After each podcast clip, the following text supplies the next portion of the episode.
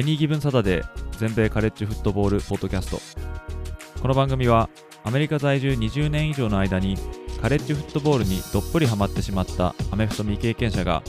このスポーツの素晴らしさを素人の目線で伝えていくポッドキャストです。NFL のことは知っているけれどカレッジフットボールのことはよくわからないという方やもっとカレッジフットボールのことを知りたいという方に少しでも有益な情報をお伝えしていきます。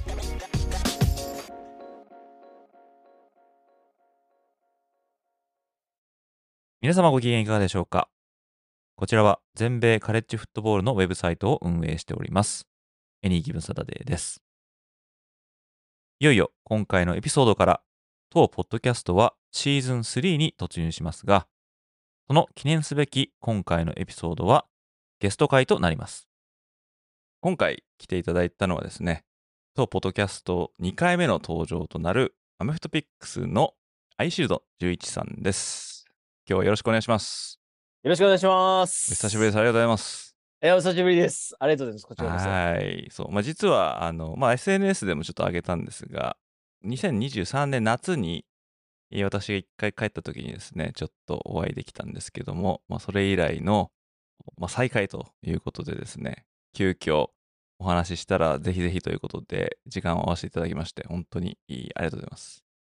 ありがとうございます。いや、でも、まあ、SNS で繋がってますし、ちょくちょく LINE もしてたんで、なんかそんな半年ぶり感はないですもんね。本当ですね。うん、なんかはい不思議な感じですけども、今日はですね、そのアメフトピックスさんのアイシールド11さんを迎えてですね、えーまあ、主に先日行われたドリームジャパンボールの話とか、まあ、そこら辺の話をですね、ちょっとお聞きしたいかなと思っておりますので、今日はどうぞはいよろしくお願いいたします。こちらこそお願いします。とい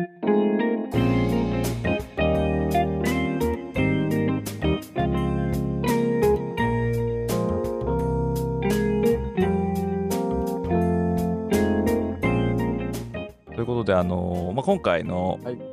ジャパン、あ、ドリームジャパンボール。あれはいジャパンドリームボール？ドリームジャパンボールですね。ド ドリームジャパンボールですうんちょっと忘れますよね。そうですね、なんかね、名前がね、あの前回、ジャパン US ドリームボールだったんでしたっけそうですね。確かはい。で、2023みたいなそうですね、それがあドリームジャパンボールっていうふうに改名したということで、まあ、今回2回目とおなりますけども、まあ、すでに終わって、まあ、試合の方はね、えー10対5で日本代表はまあ勝ちましたけども、はい。第1回目の時もね、あアイシールドジュニさんも関わってらっしゃいましたもんね。そうですね。まあ、1回目は、なんていうんですかね、結構まあ、YouTuber としてっていう、まあ、いつもの僕のこう試合に潜入したりとか、いろんな大学の練習に行ったりとかする延長線上で、あの、去年は関わらせていただいたんですけども、今年はちょっともう一段階上でありがたいことに、まあなんか、応援サポーターという形で、しっかり練習もがっつり事前に取材させていただきましたし、まあ、あの試合も去年と同じ感じでやったんですけども、プラスで、まあ、なんかハーフタイムの時とか、試合前に、まあ、この後出てくると思うんですけど、土屋ほのかさんっていう方と一緒にこう、ピッチサイドレポートみたいなのしたりして、まあ、去年よりは濃い関わり方をさせていただいたっていう感じですね。うーんこれあの公式アンバサダーっていうことなんですね。そうですね、はい、そういった形で、まあなんかあの、実際肩書きの名前も、その演出担当みたいな方いらっしゃるんですけども、その方と結構今回やり取りしてたんですけど、まあどうするみたいな感じになって、まあまあ応援サポーターでいいんじゃないですかみたいな感じで、まあそのサクッと、はい、まあまあ公式アンバサダーっていう感じですし、まあ応援サポーターっていう感じでもあるっていう、はい、イメージで。そうですね、あのいろいろ動画が上がってて、それも拝見させていただきましたけども、かなりですね、がっつり国立でもね、あのさっきもおっしゃってましたけど、あのマイク取って、なかなかね、国立で 自分の声響くっていうのはすごいですよね。いやー、あのなんか、試合前にあのリハーサルやったんですよ、あれ一応。うん、その時からもうあのビジョンに2つあるんですけどもビジョンが。あそこになんか自分が映ってまあヘルメットだったんであれだったんですけど。なんか嬉しかったですよね。なんかああビジョン映ってるわ自分みたいな感じで感無量じゃないですけども。嬉しかったです。本当ですよね。なかなかできないですもんね、そんなことね。そうですね。はい。嬉しかったです前回の2023年は、まあ、YouTuber としてっていう話でしたけども今回その公式っていうか、まあ、もっと突っ込んだところでいろいろやられたっていうのはこれはどんないきさつというかきっかけだったんですか？ああ、そうですね。まあ、去年から話をすると、まあ、去年も、まあ、その応援サポーターまではいかないんですけど、一応結構やっていいよみたいな感じになってたんですよ。ただ、まあ、あの、そこまでこう、事前から関われないですし、あくまでメディアみたいな、だったんですよ、去年は。なので、今回の今年の動画とかは、まあ、見てくれた方わかると思うんですけど、結構ロッカールームとか入ってたんですよ。入ってましたね。でロッカールームって、ここに、あの、なんですかね、こう、関係者のパスが渡されるんですけど、国立入る人たちって、あの、メディアって書いてたら確か入れないんです普通の人は。でも今回僕、オフィシャルっていう形で書いたので、まあなんかこう、本当に雰囲気だけじゃなくて、まあ一個、こう、入れる場所が増えた的な形で上がったんですけども、そのさっき言った演出担当の方が、去年の9月か秋ぐらいですかね、に、まあ今年もドリームボールやるから、まあ今年というか来年やるから、えっ、と、まあ去年結構やってくれたし、まあ今年もっと深くがっつりやってみるみたいな感じで言われて、まあその方に、こうなんですかね、こう起用してもらったじゃないですけども、まあいろいろその後にまあ土屋ほのかさんだったりとか、ちょっと巻き込みたいよねとか、なんかそんな感じでなったんですよ。だからその演出担当の方は結構鍵というか、僕を起用してくださったっていう感じですね。まあ去年から関わってたんですけど、はい。えーまあ、でもそのアメフト系の YouTuber としてやってられる方っていうのはそんないないですけどやっぱりその先駆けというか機動力も高くていろんなところであはいの活躍されてますからねやっぱ影響力のことを考えるとまあ当然というか、まあ、適材適所だったのかなっていう感じしますよね。ありがとうございます。そう言ってくださると。であのまあその本番のお試合に、まあ、行き着くまでというかあーそのまでの間に、まあ、動画が何本か上がってらっしゃいましたけども、あ、そうですね。あのはいルー。キー先発ルーキーのおはい4人,、4人でしたよね、確かね、そうですね、4人です。えーのインタビューとか、やられてましたけども、まあ、盛り上げていくっていうことの、まあ、アイデアの中で、ま、いろいろ案を出されたっていうことなんですかね。はい、そうですね。だからあれが決まったのが、多分12月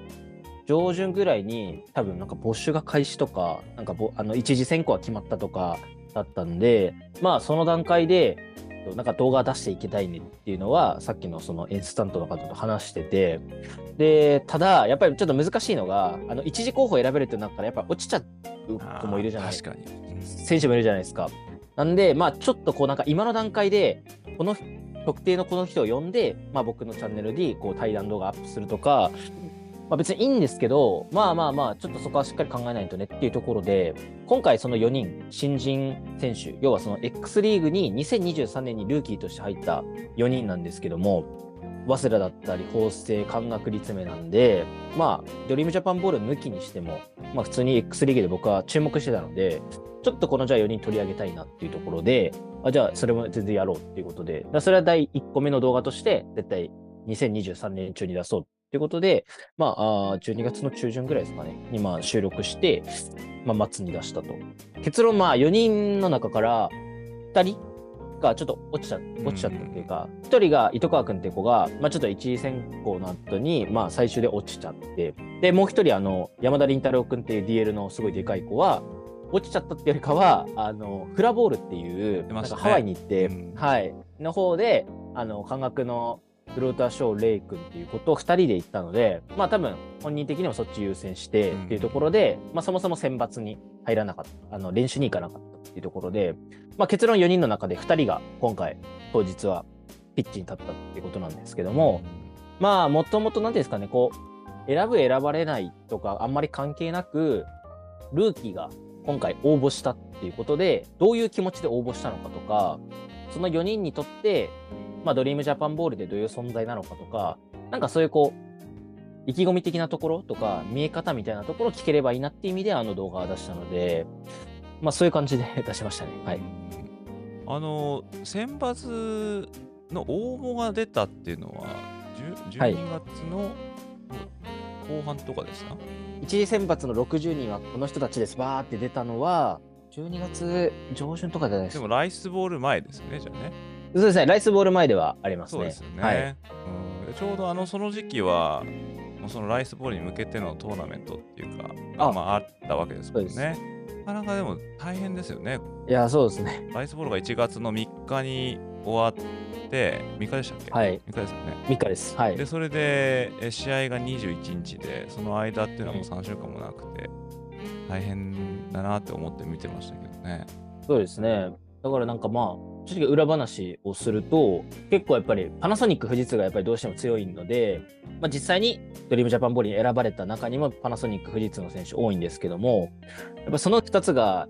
今おっしゃったように、と1月3日にもバチバチの試合してるわけじゃないですか。すね。なんで、結構怪我した選手とかは外れちゃったりして、そこからまあ追加招集でみたいな、まあ結構有名な吉本純平さんとか、はあの追加招集されてっていうのは、やっぱり今だから言うんですけど結構多くて、うん。まあ怪我しなかったとしても、富士通とかパナソニックの選手が、その1周目のあの1月6日、7日、8日でしたっけ、確か、そのに来たとしても、やっぱりちょっとこう、あんまりフルでは動けてなくて、うん。スタイルはせずに、ちょっとこう、様子見ながらやるっていう選手は結構多かったんで、言う通り、ちょっとスケジュール的に多分厳しいよなとは思うんですけど、まあまあ、いろいろ兼ね合いもあるんで、まあ、しょうがないかなっていう感じでしたね。そうですね、スケジュールは確かに、この大会が、まあ、開催されてることだけでもすごいことだとはまあ思うんですけども、はい。まあ、特に、まあ、あの例えば IB リーグとかだったら、IB リーグのはい方はもう11月の第3週でもうシーズンが終わってるんですよね。はいはい。で他の、おまあ、FBS っていう、まあ、大きいようなあところでは、もうそれこそ1月とかまでやってるんで、今回渡米した、まあ、前回もそうですけども、渡日し、ねうん来日した IB リーグの選手たちっていうのも、そのはい逆にその試合感がちょっと離れてるっていうのがあって、日本側はね、もう本当キツキツでやってて、で逆に IB リーグの方はもうそれこそ2ヶ月ぐらい何もしてる、まあ何もしてないってことないですけどね、実戦から離れてるっていうのがあって、えなかなかそのタイミングとかも難しいのかななんて思ってましたけども、まあ、でもやっぱりその開催されることにやっぱり意義があると思うんで、第2そうですね。回があってよかったなと思うんですけども、そうですね。はい。えーまあ、あとはあのーもうちょっと話戻すとですけど、はいまあ、さっきおお話も出たあの土屋ほのかさんとのはい。アパレル紹介っていうのもね、なかなか、そうですね。ね、去年、その1回目のドリームボールで、結構、そのグッズとかアパレル関係が売れたらしくて、で、それもあって、で、今回、まあ、アパレルとグッズもしっかり、こう、まあ、収益出したいっていうのもありますし、まあ、あの、いろんな人に身につけてもらいたいっていうのもあるので、結構力入れていこうみたいな感じだったので、まあ、その動画に関しては結構、そのインスタントの方から結構やってほしいみたいな言われて、で、まあ、例えばエニーさんも、あの、X やってるんでわかると思うんですけど、はい。あの、NHL ライフジャパンっていう、なんか、NHL のイベントをこう、いろんな関西、関東とか、まあ、だったら地方とかでやってる、あの、アカウントあるんですけども、あの人が代官山でやってるあのイベントみたいな感じのがあって、まあ、それとこう、ドリームジャパンボールコラボして、店内には NFL のグッズもあるし、その横にドリームジャパンボールのグッズもあるみたいな形のを、じゃあちょっと、土屋さんと一緒にこうどういうグッズがあるのかみたいなのは、試合前に出したいみたいなこと言われたので、ああ、ぜひやりましょうみたいな感じであの動画出しましたね。やっぱそのスタジアムに行って応援したい方とかは、そういうの身につけたいとかやっぱ思うと思いますもんね。だったらそれで、そうですね。あの、売ってるとこ知ってるとか、あこんなのがあるんだっていうのあると、うん、楽しみにまた行くっていうのはあると思うんで、えそうですね。まあ、特に家族はやっぱ多いですよね、選手の家族とか、うん。そうですよね。まあ、彼女ー、彼女とか、うんもしかしたら後で話すかもしれないんですけど、その試合中とか結構ビジョンに映るじゃないですか、はい。観客とかは。あの、去年もそうだったんですけれども、選手のものを身につけてたりとか、まあ、それこそそのアパレルで売ってるドリームジャパンボールのグッズを身につけてるっていう人はやっぱ見てても多かったんで、うんまあ、そこはやっぱ需要があるなとは、あの、再認識させてられましたね。はい。であとは、まあ、これすごいがっつり見させてもらっちゃったんですけどもね、あの、はい。元シラキュース大学の。菅野選手に密着という、はいあれはそうっ面白かったですすね。ねあれあれは反響大きくて、まあでも、エニーさんも多分、喜んでるだろうなって思いながら編集してる やっぱあの、カレッジが絡んでるんで、そうですね。やっぱはいやっぱちょっと肩入れっていうか応援したくなっちゃいますよね。まあそれそうですよね。はい。えやっぱどうしても多分、アメリカにいらっしゃるんで、多分国内の事情はやっぱりあんまり詳しくはないじゃないですか、そうですね、選手とかね。はい。うんはい。その中であの、シラキュース大出身って書いてるだけで多分、なんか応援したくなるんじゃないかなとははい、思うんで、まあ、そういうこうカレッジファンだったりとか、まあ、なんなら NFL ファンとかも、まあ、巻き込める存在として彼の存在は大きかったかなとは思います。そうですね。なかなかああいう菅野選手自身もねあのそういうことってなかなかないと思うんで、まあ、自分を売るっていうところでも良かったのかもしれないんですけども、まあ、こういう外に行ってなかなか内部のこと知らない人にしてみると、えー、相手も密着をしていただけるとあこんな感じになってたっていうのをね、えー、実際見れてすごい良かったんじゃないですかね。うん、あありがとうございます。だどうでした？なんかやっぱ僕って YouTube の評価ってやっぱコメントでしか分かんないんで、えー、実際にこうエニーさんから見てあの菅野くんのまあ、結構僕も力入れたんですけど、あの動画、なんかどういう感じだったか 感想聞きたいですけど。えー、ややっぱあのそのカレッジ、ね、日本じゃなくてこっちでやっていて、まあ、2つ大学を渡り歩いてると思うんですけど、特に最後はね、はい、シラキュース、シラキュースっていうのはそれこそカレッジフットボールではディビジョン1の上の方の、まあ、ACC っていうカンファレンスにいる、まあ、大学なんででそこで、まあ、それこそねフロリダステートとかまあ、クレムソンとか、まあ、そういうね、すっごい強いようなチームと、やるようなチームにいたっていう選手が、まあ、どんな感じで、この、電動っていうとまだちょっとあれあれかもしれないんですけども、そのこっちで培ったものを日本でどの方に使あ持ってきてやるのかっていうのが、すごい興味あって、でもあの面白いなと思ったのは、まあ、彼が言っていたあのやっぱ日本とアメリカではちょっと違うなっていうそのディフェンスのやり方とか違うっていうことを、まあ、おっしゃってたじゃないですか。うん、そうですね。だからその、はい、まあもちろん場合によってねいろいろやり方違うと思うし場所によっても違うと思うしシステムによっても違うと思うんですけど、はい上の方でやっていたからといって、はい、で日本でもこうそのまま直結で通用するってわけじゃないっていう、うん、やっぱり日本には日本のやり方があってそこに合わせる、ね、合わせられるかどうかっていうところがあなんかちょっと新鮮だなってその上にいたからといって必ずしもこう日本でやれるってわけじゃない、まあ、それは多分アメリカのチーム同士でもこの A チームにいたからといって B チームに行ったら活躍できるかっていうそういうわけじゃないっていうのが、うんでもそこでね、なんかちょっとこう、言い訳にはしたくないみたいなこと言ってたじゃないですか。そうですね。ねかっこいいなと思って、やっぱり。いや、そうですね。これなんかちょっとこう、ますますちょっと応援したくなるっていうような。ああ、だからそれはなんか、あの、エニーさんだけじゃなくて、結構いろんな人におっしゃっていただいてて、なんかその直接会った人とか何人かには、やっぱりまあ見られたので分かると思うんですけど、おっしゃるように、こう芯があって、もういい意味でプライド持ってるんで、すごいお本当に、この子は本当やってくれるなっていうのは試合前に思ってて、まあ実際ファンブルフォースしましたし、まあ、なんていうかこう、人を引きつける、やっぱスター性はあるなっていうところで、密着の前に、普通になんか15秒か20秒ぐらいの縦長動画を1週間、その密着動画の1週間前ぐらい出したんですけど、やっぱあの、首太すぎて、あの、首太いっていうめっちゃコメントがありましたね、それ見ました、見ました。X 上で。はい。で、まあまあ、首、首太は置いといて、なんかその時に、なんかその、僕も、まあ言うて結構、うん、YouTube 始めてから、まあいろんな選手にインタビューとかしてきた身なんで、まあ若干こうメディアっぽいことはしてるんですけども、そんなメディアからしたら、菅野君みたいに、こうなんか、なんかビッグマウスまではいかないですけど、結構言い切ってるじゃないですか、大きく。IB リーグ選抜と今回やりますけど、自分も同じぐらいのところでやってたオールカンファレンスに選ばれてますし、なんなら NFL にめっちゃ周りは行ってるようなシラキュースでやってたんで、通用すると思います、全然みたいな。で、ま、なんか結構その、いや負けるわけねえ、やったるわ、みたいな精神がすごい伝わってきて、なんか、取り上げてる側としてはすごい、ありがたいというか やっぱ菅野君は結構やったるでみたいな感じがすごい感じる、まあなんかすごい貴重な存在なんだなっていうところで、はい。まあそれでまあ密着もぜひしたいなっていうところで、しさせていただいたって感じですね。頼もしいって感じですよね、本当にね。いや、頼もしいです、本当になんか、はい、本当に僕が彼と仮に同じチームでアメフトしてたとしたら、あの、いや、菅野頼むこの場面はみたいな感じで多分思ってた、そういうような存在だと思いますね。本当に応援したくなるというか、はい、えー、はい、という選手でした。まあ、本当にだからそういうのを密着していただいてね、私だけじゃなくてね、あこれは良かったって思ってる、はい、えー、視聴者の方い。っぱいいたと思うんです。けど、はい、えー、ありがとうありがとうございます。えー、やっぱりそのいろいろね、他にもあの動かれたと思うんで、えーまあ、盛り上げるっていう、はい、その役というもう本当大役を全うされたっていう感じで、はい、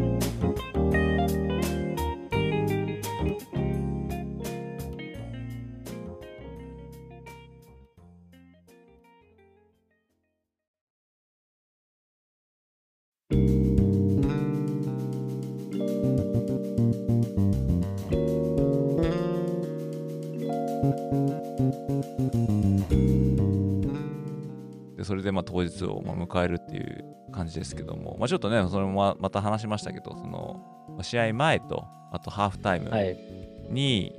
マイクを使ってね、ほんとそれほどスタジアムはいに向けておしゃべりされてましたもんね。そうですね。はい。えーあれもね、まあ、まあ、またリピートになっちゃいますけど、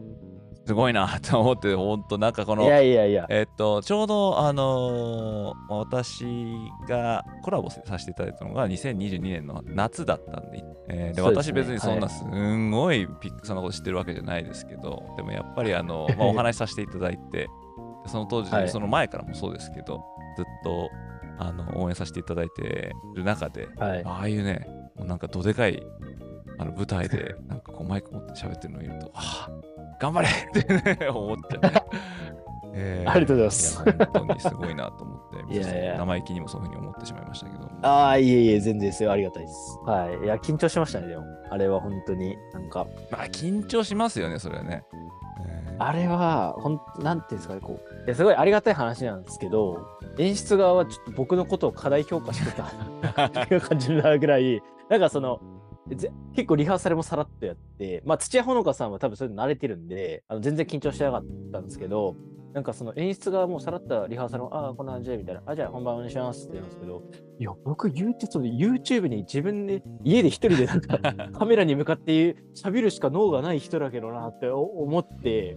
いや、これ大丈夫かって思って、あの、なんか、本番前とかも、どういうこと喋るのかって、まあ、ある程度は決まってるんで、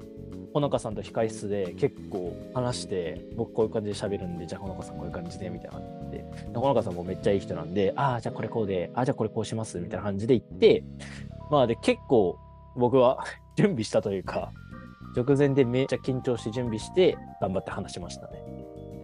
で試合始まる前の注目の選手とかいうその話をしてらっしゃいましたけども、それはまあ準備できるじゃないですか。あ、そうですね。はいそ。れでハーフタイムになった時に、じゃあハーフタイムの話しましょうって言ったら、もうそのね、あの前半のところ見ながら、あ、じゃあこれ話そうってそこで、はい 即興で作らなきゃいけないから、そっちの方が大変そうですよね。そうですね。まあでもそれも、まあ、あの、2Qの終わりぐらい、あ途中ぐらいから、ほのかさんとまた話して、まあ実際5番のキッカーのノーショ選手が決めました。そのあの、試合前に話してた選手が実際に決めたんで活躍したんで、あ、じゃあこれ話しましょう。で、まあほのかさんもまあ、富士通のチアだったんで、ノーショさんと確か同期だったんですよ。うん。はい。なんかそういう背景もあるので、あ、じゃあノーショさんについては結構ほのかさんに話してもらって、うんだから僕はなんかその全体のこう結構バチバチだったじゃないですか。やり合ってたんで、今回。なんかそこまは僕結構話したいなと思ったんで、結構その試合の全体感は僕が話します。じゃあ、はのかさんは結構農所さんのその観点の貴重さみたいなところを伝えてくださいって言って、ハーフタイムはなんか試合前と違って結構ケツがあったんですよ。うんハーフタイムの時は。なんかハーフタイムのあのチアのショーとかあはいはいはいったんで、あの試合前は結構ちょっとこう、はみ出してもいいですよみたいな、なんか何分か忘れたんですけど、はみ出してもいいですよって言われてたんですけど、ハーフタイムは結構、まあ決まってますもんね。そう決まってて、早めに終わるなら早めに終わっていいですよみたいな感じだったんで、まあ、逆に言うと話す量は少なかったんですよねそ。うなんだね。はい。なんでそれもあって、まあまあそこまでこう、大丈夫でしたね。うんあとまあ、2回目っていうのもあるので、はいハーフタイムの時は、その、試合前よりかは、まあ大丈夫でした。うんで実際その試合の始まってから、まあ、あの試合前のね、選手入場とかもこうわーっとこうスモークとか焚かれたりとか、えーはい。まあ、ほぼね私あのピクさんのビデオでしか見てないんですよ。ハイライトも探したんですけどね。なかなかなくて。あえーとですね、ハイライトないんないですよ、ね、ちょっとわかんないですけど、権利の関係でわかんないですけど、えー。去年のやつはあったと思うんですよね。で、IB リーグの方でもフルで確か出てたと思うんですよね。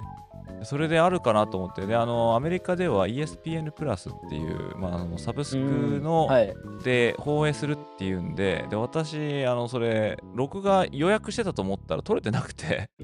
で、見れなかったんですよ、ね。だから、あのその、ぶつ切りで、そのタタッチダウンの場面とかを、誰か、あの観客の人が撮ったやつとか、はいはいはいはい。そういうのは残ってて見れたんですけど、ちゃんとね、なくて、だからあの、試合の雰囲気とかはもう本当に、アメフトピックさんの動画、あの動画で、こう、ほぼですね、あれでちょっとこう見させてもらったっていう感じなんで、ああ、そっかそっか。えーそう、なんかねあの、あなんでないのかなってちょっと思ったりもしたんですけど、でちょっとね、なんかもったいないなって気はしますよね。興味あってあ見逃したとかいう人もねいると思うんですけどでもそういう人たちがあれなんかないなってなったらねと思ってうーん、はいまあでもその現場で見られて、えー実際、まあ、どうでした？そうですね。あの、シンプルに嬉しかったですね、うん一言で言うと。あの、結構やっぱり、まあ、ね、去年よりかはちょっと観客も減ってみたいなところは、やっぱりあの、言われてたりしたので、まあ確かにパッと見ても、ちょっと観客が少なかったんですけど、去年よりかは。まあなんですけど、やっぱ勝ってくれたんで、あの時の熱気は、わ、この場にいてよかったなとは思いましたね。なんかすごい、うん。まあ僕が多分、ちょっと前ぐらいからその練習とかを直で見させていただいて、1日目の練習以外全部行ってたんで、まあ、あの、それもあって、なんか日本代表が勝って、うわーみたいな感じで喜んでる姿を見て、もうシンプルに僕もこう、嬉しくなったっていうのが率直な感想ですね。ねえ試合後のはいなんかその、ハグとかもねすごいなんか本当嬉しそうに やってらっしゃいましたもんね。結構お祭り騒ぎというか、もうビールかけ始まるんじゃないかぐらいのみんなテンションだったんで、はい。やっぱりねその第1回に、まあ、勝てそうで結局負けちゃったっていうあの展開そうとねで。あとはまあ今回ね、まあ、その日本がアメリカチームに今初めて勝ったっていうふうにまあ言われていてあそうそういうところでやっぱり喜びはひとしおっていう言葉ではなんかこう言い表せないぐらいの、まあその嬉しさっていうはいのが。あったでしょうね、きっとね。そうですね。いや、なんか僕の一個のテーマとして、今回、IB リーグをちゃんと取り上げようっていうのはすごい思ってて、IB リーグ側にしっかり日本代表がどういうチームと戦ってるのか、まあ、言葉はあれですけど、どういう奴らと戦ってるのかみたいな。っていうのは、あの、まあ、アメフトファンもそうですし、あの、アメフトファン以外の人にもやっぱ知ってもらいたいなと思ったんで、それで僕結構その前日も、あの、日本代表もあ練習あったんですけど、そっちじゃなくて、結構 IB リーグ側に帯同してたんですね。で、まあその動画も結構多分あの、まとめ動画で前半で出してるんですけど、やっぱその人たちと話せば話すほど、いや、こいつらに勝てんのか日本人がみたいな 思うんですよ。やっぱあの、やっぱ本場なんですごいんですよ。なんかこう、うん、練習とか見てもスイッチの切り替えもそうですし、なんか体のでかさも、もう、マジアベンジャーズじゃんみたいな感じの やつとか、もうボロボロいて、で、そいつらが、あの、IB リーグなんで、要はあっちでは大学の、そんなディビジョン1とかじゃないわけじゃないですか。ですね。うんいや、もうどうなってんだよみたいな感じになって、で、試合前とかも、まあ僕は結構そのロッカールームとか撮ってたんですけど、あのなんかもう、オール・ア・ナッシングでしか見たことないような、コーチの話し方とか、あの気合の入れ方、綺麗事じゃないあのアメフト感が、まあ僕はめっちゃもうかっこよすぎて震えてたんですけど、なんかあの感じとか見てると、こんななんか野獣みたいなやつら、あってんかみたいな感じになったっていうのもあって、そこで日本代表勝ったわけじゃないですか。はだからそれもあって、だから僕はあのシンプルに日本代表かっこいいし、まあ、あんな姿見せてくれた IB リーグもリスペクトしてますし、まあ、そういう意味ではすごいはい、良かったというか、あだから皆さんにもこう、日本代表はこんなやばい奴らに勝ったんだよっていうのは、してもらいたいっていうのがちょっと僕の一個テーマでありました。ーん。いや、それは素晴らしいですよね。やっぱ最初はね、そのアメリカ大学選抜みたいな感じで、まあ、言われていて、そこからだんだんこの、誰なんだってところから IB リーグの選抜、はい。でそしてさらにそこからでも IB リーグ選抜選抜って言ってももう卒業しちゃった選手たちが、まあ、かき集められたみたいな感じで一体このどれぐらいのレベルなんだみたいな、まあ、そういう始まりは、まあ、その第1回目からもあったと思うんですけど、えーでまあスロースターを見ると第1回目よりも第2回目の方が戦力的には上だと自分では思っていてまあ、例えば動画にも出てましたけどその TCU にトランスファーしていった選手とか、えーデューク大学に行った選手とかバージニアに行った選手とか、まあ、そういう本当に上の方に転校してプレーした子が、まあ、IB リーグ出身ということで帰ってきてるっていうのがあってででもおそらくですけど多分第1回目に行った時よりもおまあ、その帰その情報を持ち帰った選手たちがこれ本当良かったよっていうんでじゃあちょっともっともっと行ってみようかっていうような話は多分あったと思うんでだからそのもっと上のレベルというか選手的選手個人のレベルとかが上に上がっていったところのその選手たちに日本代表が勝ったっていうのは、まあ、非常にまあ IB リーグ云々っていうのはまあ置いといて、まあ、価値があるんじゃないかなって思いますね。いや、そうですね。本当になんか、小さな一歩って僕が言うのもおこがましいですけど、まあ、一歩進んだ感が、なんかすごいあそこの会場にいた人もそうですし、見てくれた人はちょっと感じたのかなとは思いますね、その勝ちっていう意味では。そうですね、まあ、公式戦で、まあ、同じ選手がやってないとはいえ、その日本代表がアメリカに勝てない、勝てないってなってると、やっぱり萎縮してしまうこともあると思うし、なんどうしてもこう越えられない壁なのかなっていう、でもその壁を破ったっていうことだけでも、あ俺らやれるぞっていうのはね、やっぱあると思うんはいそうですね。なんで、こう、本当に話を戻すと、なんかやっぱ、まあ、僕も X に書かせていただいたんですけど、やっぱ、面白い漫画って絶対敵もいいやつじゃないですか。う。ん。なんか敵にも感情移入しちゃうみたいな、やっぱ漫画とかドラマとか映画絶対そうだと思うんですけど、まあ、今回とかまさに僕、それだったなとは思いますね。うん。とんでもない奴らって勝ったんで、ねえさっき言いましたけど全部見てないんであれなんですけどでもその、ねいや選手たちのその喜びようっていうかそれを見てると、うん。あよかったなっていう感じですよね、うん、去年で試合後まあ見られたと思いますけどね、そのお通夜みたいなじゃないですか、日本代表あ、そうですね。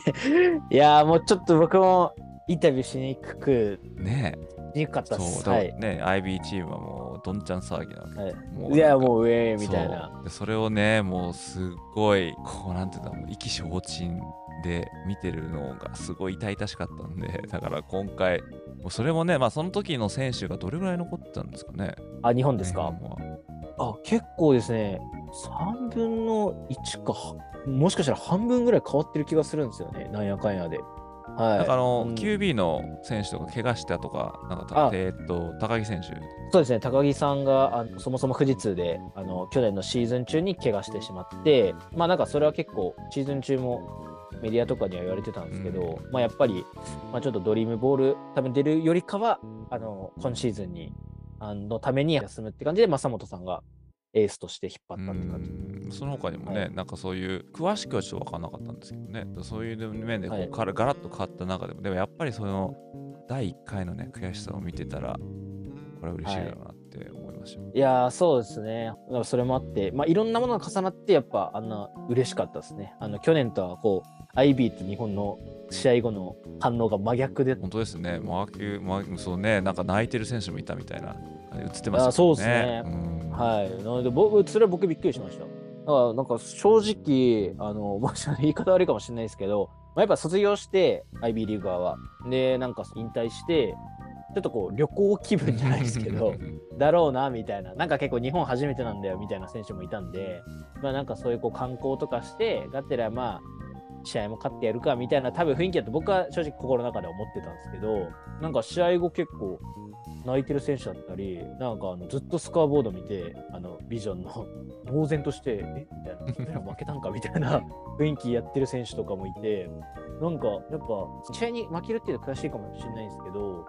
なんか日本に負けるっていう、なんかそのある種のこう屈辱うん。みたいなところは感じましたね。なんかそれこそあの試合後にあの川口さんっていうあのレジェンドがあの今 JPEG でやってる方なんですけど、その方も X で言ってましたけど、やっぱアメリカが、まあ、国技なわけじゃないですか、アメリカンフットボールって。それをなんかその、ね、めっちゃ言い方悪いですけど、どこぞの島国の日本にあの負けるなんて、負けるわけないと思って多分来てるわけなんですよね。はいだから僕たちって本当に柔道とか相撲で外国人とかに負けるわけないと思ってるぐらいこう誇りを背負ってるわけじゃないですか。まあ彼らは多分そういう意味で日本にマジで負けたんみたいな感じで多分悔しがってたっていうのは僕も見てて思ったんで、なんかすごい、うん、まあ嬉しかった反面あなんかすごいアメリカの誇りを見たなっていう感じはしましたね。うん。まあ、まさか負けると思わなかったと思いますよ。あれは。まあまあでもしょうがないですけどね。前勝ってるしっていうのは多分まあ IB リーグだけじゃなくてやっぱ一回勝つとやっぱ人間ってこう緩んじゃうんでそれはまあしょうがないんですけどはい。ねえ。やっぱり負けるとはやっぱ誰も思ってない。ね。だからそこで、まあ、そうですね多分勝つ前提ですよね絶対。やっぱそこは日本の勝ちたいっていうあの気持ちとかがやっぱり前勝ってましたよね。うんそうっすよね。いやまあそれは本当に思います。なんかうん。違いましたね。なんか日本のこうやる気というかなんか一個こう日本のアメフト1個枠超えたなみたいな雰囲気はそう感じてましたね。そのなんかよく野球とかだと、まあ、去年 WBC で優勝しましたけど、なんかそれ前からあの2008年か9年とか、なんか日本が優勝した時は、なんかイチローとかダルビッシュいた時とか、なんかいろいろスモールベースボールか、という、こうなんか日本らしい野球をみたいな感じでこうバントでつないでとかあって、日本のアメフトも結構僕はそう思われてるのかなって思ってて、なんかフィジカルだと、まあもちろんアメリカ人に負けるんで、頭脳で、こうプレーで駆使してっていう感じにな、多分なると思うんですけど、今回はなんかもうそこの枠を超えた、なんかそのジャパニーズフットボールの枠を超えて、本当そのアメリカンフットボールの中身ですけど、アメリカンフットボールを見たなっていう僕は気がしたんで、もうみんなの日本代表の気合が違ったなっていうのは思いますね。はい。なんかあの後半の方の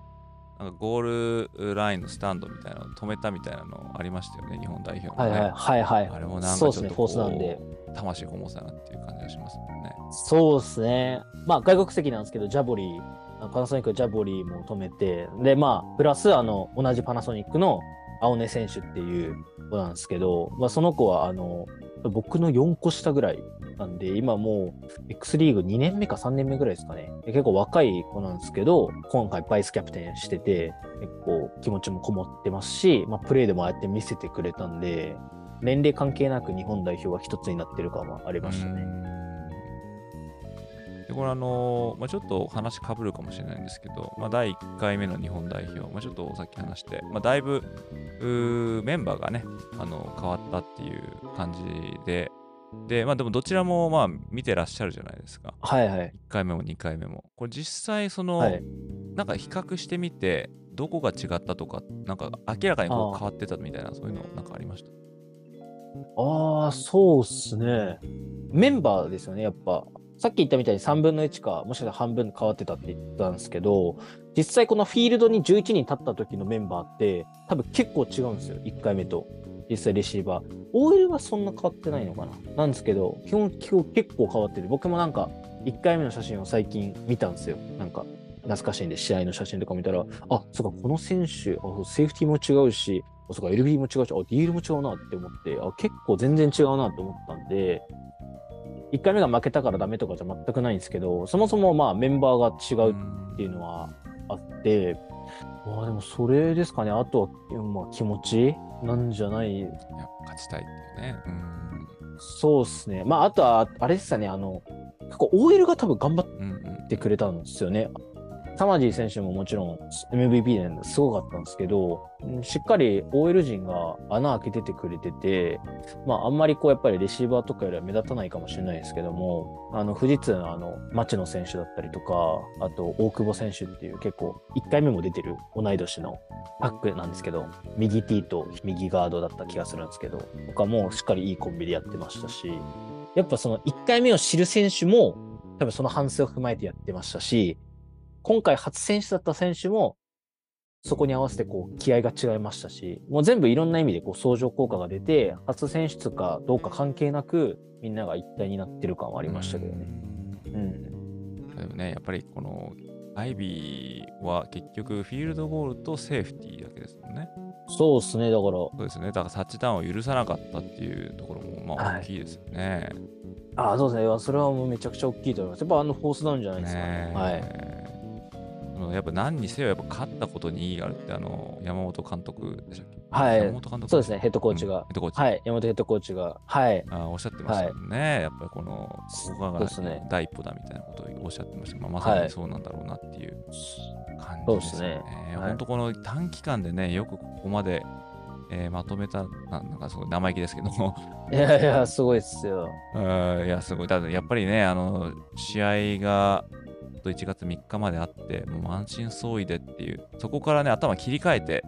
特にあの富士通とパナソニックの選手たちはそういうふうにやってきたと思うんで、うんまあ、その他にもサポートスタッフとかもいろいろまあ裏で動いてたことでしょうから、まあ、これはね、はい日本の、やっぱ勝たないと盛り上がらないっていうのもありますからね。まあいやーまあ正直うそうですね。えーまあ、それ考えるとね、もうちょっと人来て見てほしかったなっていうのはありますよね。そうですね。まあまあ、ちょっと僕の力不足もありますけども、まあ、戦だけじゃない少しね。いやいやいや、なんでまあ、まあちょっとそこはまあ皆さんもね、正直そこはい言われてるんで、教会の人はまあそのことをなんですか、見て見ぬふりはさすがに してないと思うので、えーあの、まあ次もし3回目がある、まあ IB リーが来るかどうかわかんないですけど、えーまあ、つなげてほしいですよね。で、集客にしっかりとって感じですね。ね。はいまあ、そこがちょっとつながっていくかもしれないんですけども、まあ、その、はい。あーアイシールド11さんから見て、まあ、今回、え2回目、まあ、すごい1回目と比べて良かったなっていう、まあ、その試合だけじゃなくて、いまあ、いろいろ、ああると思うんですけど、なんかあの、はい。ありますかね？そうですね。それこそちょっと僕がさっき言ったことにつながるんですけど、皆さんが IB リーグがどの位置かっていうのを分かった状態で見てくれたっていうのが大きいかなと思ってて、あの去年って多分、まあ、僕もそうですけど正直 IB リーグっていうワード多分聞いたことない人いっぱいいたと思うんですよ。はい、どこみたいなあのそもそも NCA なの？じゃないの？とうん。か、あのディビジョン3ぐらいなの？ディビジョン2ぐらいの実力なの？とかでもハーバードとかその頭いい大学として聞いたことある大学はいるらしいよみたいなぐらいで、アメリカの実力全く分かんないじゃないですか。うんはいまあでもそういうそういうのがどういうのなんだろうっていうこう見たさで来てる人でも多かったと思うんですけども、今回そのまあ去年負けたわけじゃないですか。はいでいい意味か悪いか分かんないですけど、まあ、要はその名前も知らないようなリーグのオールスターに日本は負けたと。だからそこにすら今日本は勝てないぐらいアメフトはまあ正直アメリカには劣ってるとうんいうのは多分去年で皆さん認識されたと思うんですね。その上で今年もう一回戦ってでまあ勝ったわけじゃないですか。だかはいらそこのこう大きさみたいなのは結構でかいなと思ってで例えばこれが今年 IB リーグじゃなくてまた違うなんかリーグだったりとか例えばむしろアメリカじゃなくて、はいなんかメキシコ代表とか。韓国代表とか来たとしたらそれにまあ勝ったとしても負けたとしてもなんかその結局日本ってアメリカのどの辺の位置なんみたいなとかなっちゃうわけじゃないですか。うんあのそれってすごいの。あじゃあ今回韓国に勝ちましたってなったとしても、えー、と結局それってすごいの？すごくないの？みたいな。多分あのこんなメディアで史上初ってなんなかったと思いますしあの、まあ、韓 韓国に勝ったところでっていう言い方もあれなんですけどなんかそういう意味で言うとああの去年負けたアイビーにあのアメリカに勝ったんだってみんなが共通認識としてなったっていうのは、まあ、2回目だからこそできたいいところなのかなとはう思いますね。んそうですね。これが、それこそ、まあ、このどんどん続いていくのかっていうのは、まあ、期待したいところですけどもね、やっぱり IB に勝った、じゃあ次はどうしようっていうふうには多分なると思うんでね、どこなのかなっていうのはありますよね。いやーそこは僕もめちゃくちゃ気になりますね。本当に分かんないです、そこは僕も。はい。アイビーと、まあ、その日本はその以前から、えっと、サムライボールとか、まあ、エプソンの、はいはいおエプソンボールかな、えーそういうので、アイビーリーグとのつながりが、まあ、ちょっと前からあったっていう縁も、まあ、あうんったと思うんですけど、このままアイビーとやっていくのか、でもね、やっぱりこの日本勝ったんで、じゃあ次はっていう風になると思うんで、まあ、でもただ、そのね、アイビー側としてみれば、ちょっと負けたからみたいな、なるかもしれないし、ちょっとわかんないですけどね。そうですね。うんまあ、やっぱり日本が強くなっていくには、どんどんやっぱチャレンジしていかないといけないと思うんで、相手が次誰なのかっていうのは、まあ、気にはなりますよね。うんそれなんか、エニーギブンさん的にどうなんですか？やっぱ僕たちも言うと IB リーグの NCA の位置が分かんないんで、レベルう感が。ん。IB リーグに今回勝ちました。じゃあレベル的に次ってどこが、な、どこになるんですか？まあ、そうですね、多分とレベル的なことを言うと、まあ、ディビジョン1、2、3ってやって、で、IB はディビジョン1なんですが、ディビジョン1でもえー FBS っていうのと FCS っていうのに分かれていて、で、FBS っていうのがちょっと上位の方のカンファレンス、これ10個あるんですけど、その下に FCS っていうのがあって、そこに アイビーリーグっていうのがまああるわけで、だからその top of the top じゃないんですよね、IB リーグって。で、しかも アイビーリーグは FCS の national title game のプレーオフには参加してないんですよ。っていうのは、学業第一っていうことで、どんなに強くても FCS のナショナルチャンピオンシップ、これ24チーム制のトーナメントなんですけど、これ出ないんですね、これ歴史的に。一回も出たことないんです。あ、その行ったとしてもってことですよね。そうです。だから例えばえー10勝0敗とかでランキングがトップ10とかになってたとしても、IB リーグは出ないんですね。えー、そうなんですね。だから出るチームっていうのがまだあるわけですね、か FCS の。はいはい。そういったチームの方が、まあ、やっぱり強くなっていくわけですね。多分そのえ IB の次って言ったらその FCS の中でもお強いその大学のおチームっていう風になると思ううんで。でそうすると、まあ、例えば FCS で、まあ、優勝してるところ、まあ、あんま詳しいっていうのは分からないと思うんですけどサウスダコタステートとかそうどあるんですね。。はいはい。これ実はめっちゃ強いんですよ。うんだからそ、の FCS レベルだとしてもですね、あ同じ。てか FCS の中でも強さに隔たりがあるんで、だからその次もし誰かとやるったら多分 FCS のその強豪チームとなると思うんですけども、そしたら多分それと IB と比べると多分かなりレベルは上になると思うんですよね。まあそうっすよね。ディビジョン1になると。でそれで例えば、まあ、仮にですけど、この FBS のチーム、カンファレンスの、まあまあ、選抜とか、まあ、ちょっと難しいと思うんですけど、それをやるのは。もしそうなったとしたら、手強いと思いますね。うん、やっぱり。いやもうそうと、だってもう NKL とかに行ってるわけじゃないですか、そう何ねいけるような選手が出てくるようなチームがいるっていうのなんで、だからその、まあもっと突っ込んだ話しちゃうと、まあ、カレッジ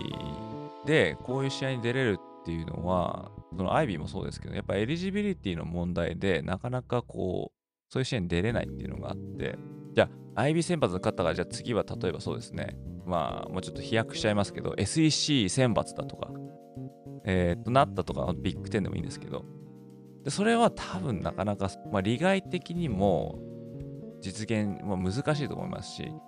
でそういった選手はあのプロに行こうと思ってると思うんで、だそのそこで日本に行って怪我して困っちゃうとか、そういうこともあるかもしれないですし、まあ、ただその、そういう可能性がない選手たちが行くっていう可能性は、まあ、あるのかどうかはちょっと分かんないんですけどね、なかなか難しいんじゃないかなって思いますね。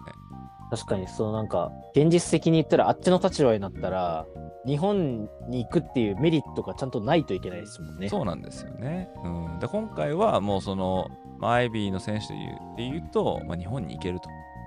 でいろいろ、まあ、文化交流できるとかあそういうのがあってでその最後に今試合があるっていうようなそういうような気持ちで行ったとしたら、まあ、やっぱりこういうふうにやっつけられちゃうわけなんで その絶対に試合をしに行くっていうだけじゃなかったところにまあ、ちょっとそのね、あのモチベーションのを持っていき方っていうのもあったのかもしれないし、やっぱりその、ただそこではね、やっぱアメリカ代表ってことを意識して、まあ、あ言っててほしいですけどね。ただそれで、そういうチームに勝ったっていう日本の代表、まあこれ、リピートになりますけど、まあそれはやっぱり価値があることかなって思いますが、うん、そうですね。ん。そうですね。まあ、まあでも、やっぱ本当に勝つことっていうこと、そこから始まるっていうこと、まあ、あとはね、IB よりも上でチーム組めるのかどうかとか、えーうんまあ、そういうことはまた誰か他の人が考えればいいことで、まあとにかまあくこのこのチームが日本、日本チームがアメリカのチームに勝ったっていうのは、まあ良かったのかなと思いますけどね。うん、そうですね。いや、まあ、第3回も、なんか、またちょっと IB リーグと違うチームを見たいですけどね。そうですね。うーん。はい。それはやっぱ、さっきのまあ韓国とかメキシコの例えじゃないですけど、そういうとことかといろんなとことやっていくことによって、だんだん分かってくるじゃないですか。アメフトファンも、なんか、あ、日本代表で今世界でこういう位置なんだ、みたいなとか、分かるんで、いろんなとことやってほしいですけどね。そうですね。なかなかでも大学のチームとやるのはね、時期的に難しいっていうのはありますよね。1月の、まあ、今に今回は21日っていうことですけど、普通の大学の方はもうすでに2024年のシーズンに向けてのトレーニングが始まってますから、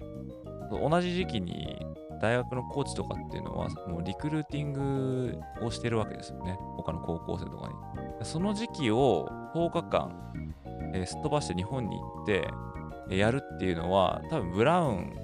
の大学の、コーチたちが今回連れてったと思うんですけども、結構犠牲を払っていってると思うんですね。でリクルートできるところをしないで、そのまま行ったってことですから、まあ、10日だけど、されど10日っていう感じだと思ううので、はい、そうですね。そういうところでもね、なかなかどこまで本気でできたのかなっていうのは、まあ、ありますけど、うん。まあそこで大学チームを連れてくっていうのになかなか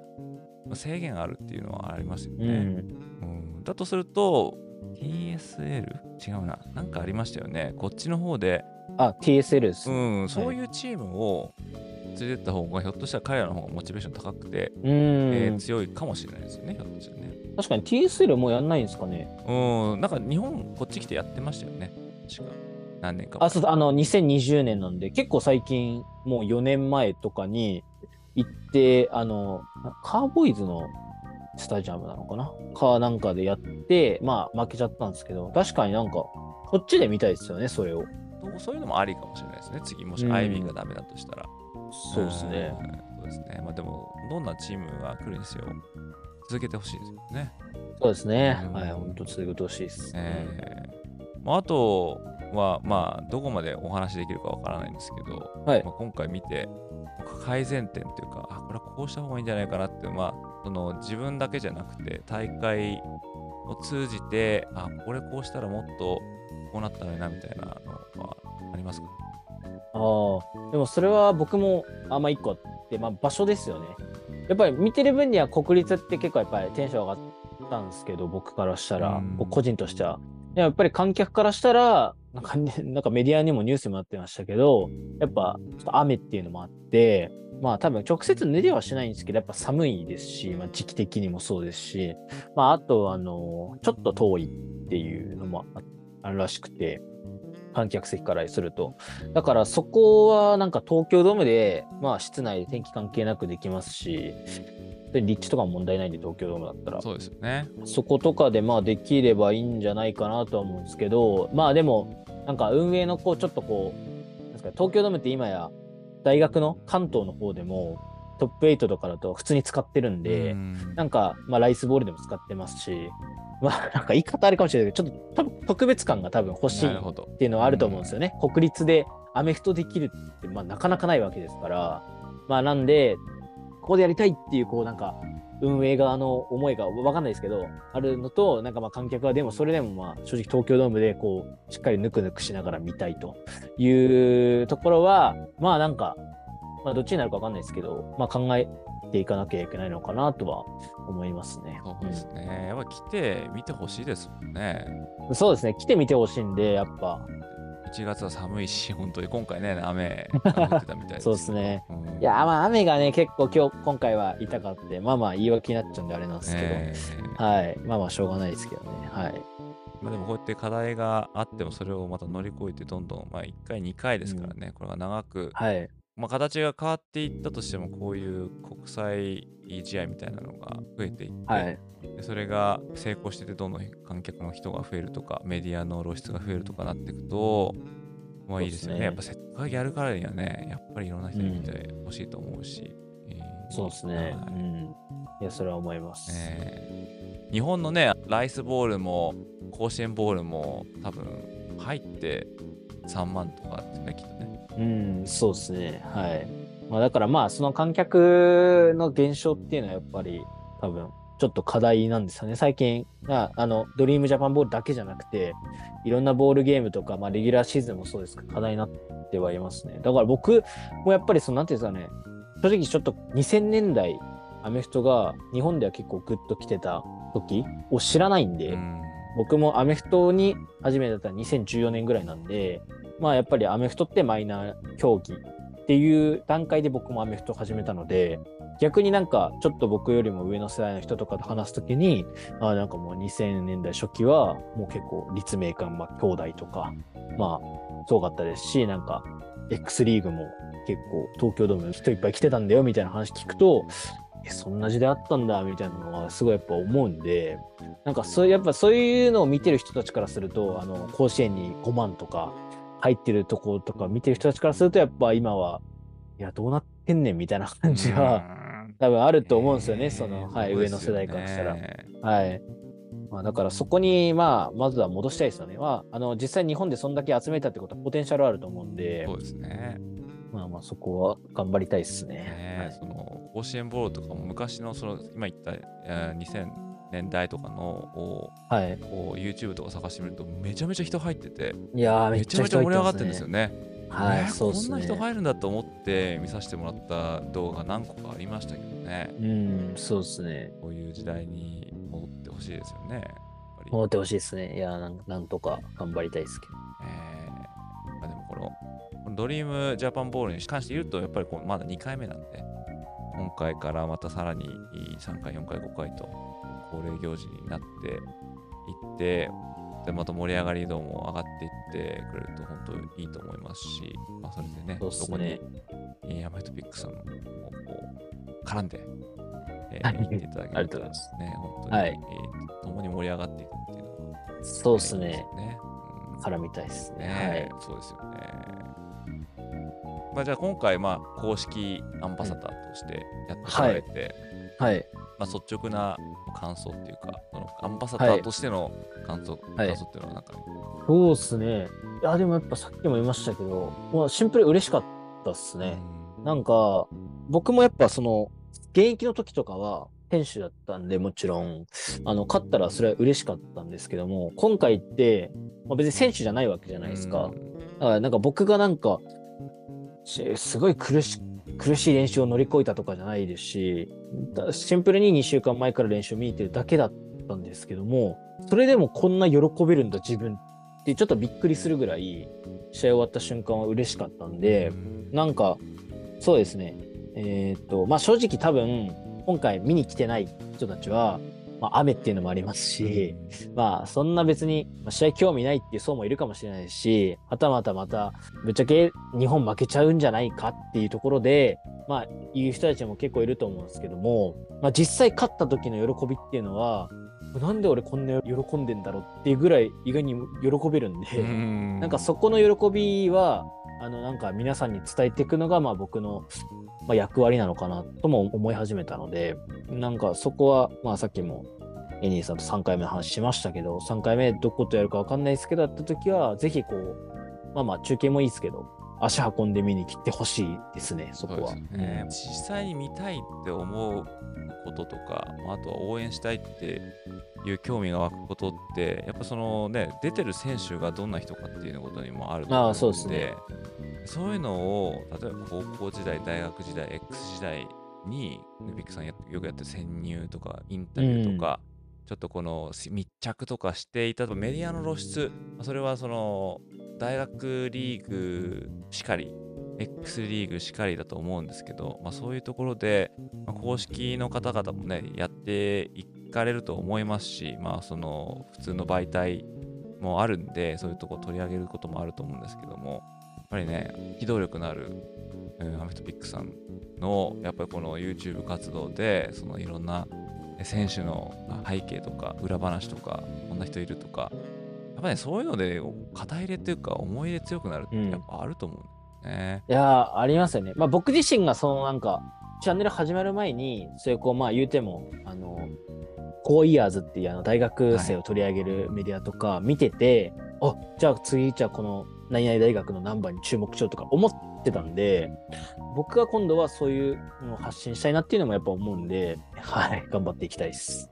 日本代表っていう試合がもともとそんななくて例えばサッカーだったらねあの普通に例えば、まあ、今回ちょっと負けちゃいましたけど、えーアジアカップとか、まあ、ワールドカップとかいろいろあって、まあ、その度に選手たちがどんな選手になるんだとかいうのが、まあ、あると思うんですけどでもアメフトは日本代表としてやるっていうのが今のところまあ限られたことしかなくてそうですね。でそこだけ見てあじゃあ誰がいるのかなって見た時には全然知らないなっていうよりはやっぱりその大学とか X リーグとかで活躍しててその人の人となりとかをどうやってここまで来たのかとかそういうの話を、うん。やっぱそういう話があるからこそその日本代表でこう見たいっていうふうになると思うんですよねそうですね。今後もぜひねそういうコンテンツを、はいまあ、個人的にでもありますがそういうのを望んでる ファンの方いっぱいいると思いますんでぜひぜひ期待して、えーこれからの動画を待ちたいかなと思います。ありがとうございます。えーはいまあでもね、あのその12月の頭ぐらいからおそらくそのはい話があって、でもう2ヶ月ぐらいですかね、活動、そうそのドリームボはいールとして活動されてたのが、まあ、はい。勝利として終わって、まあ、一段落と、はい本当に本当お疲れ様でした。ええありがとうございます。今本当、ふーってなってるって感じです。いやー、本当ですよね。ははい、お疲れ様でした。い。いえいえ、ありがとうございます。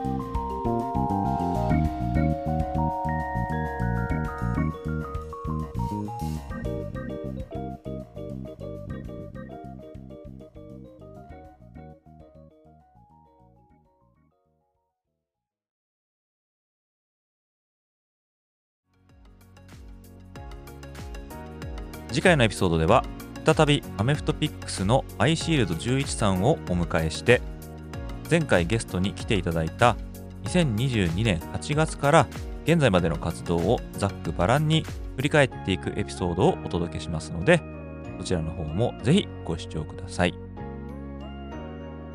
ということで今回はここまでとなります。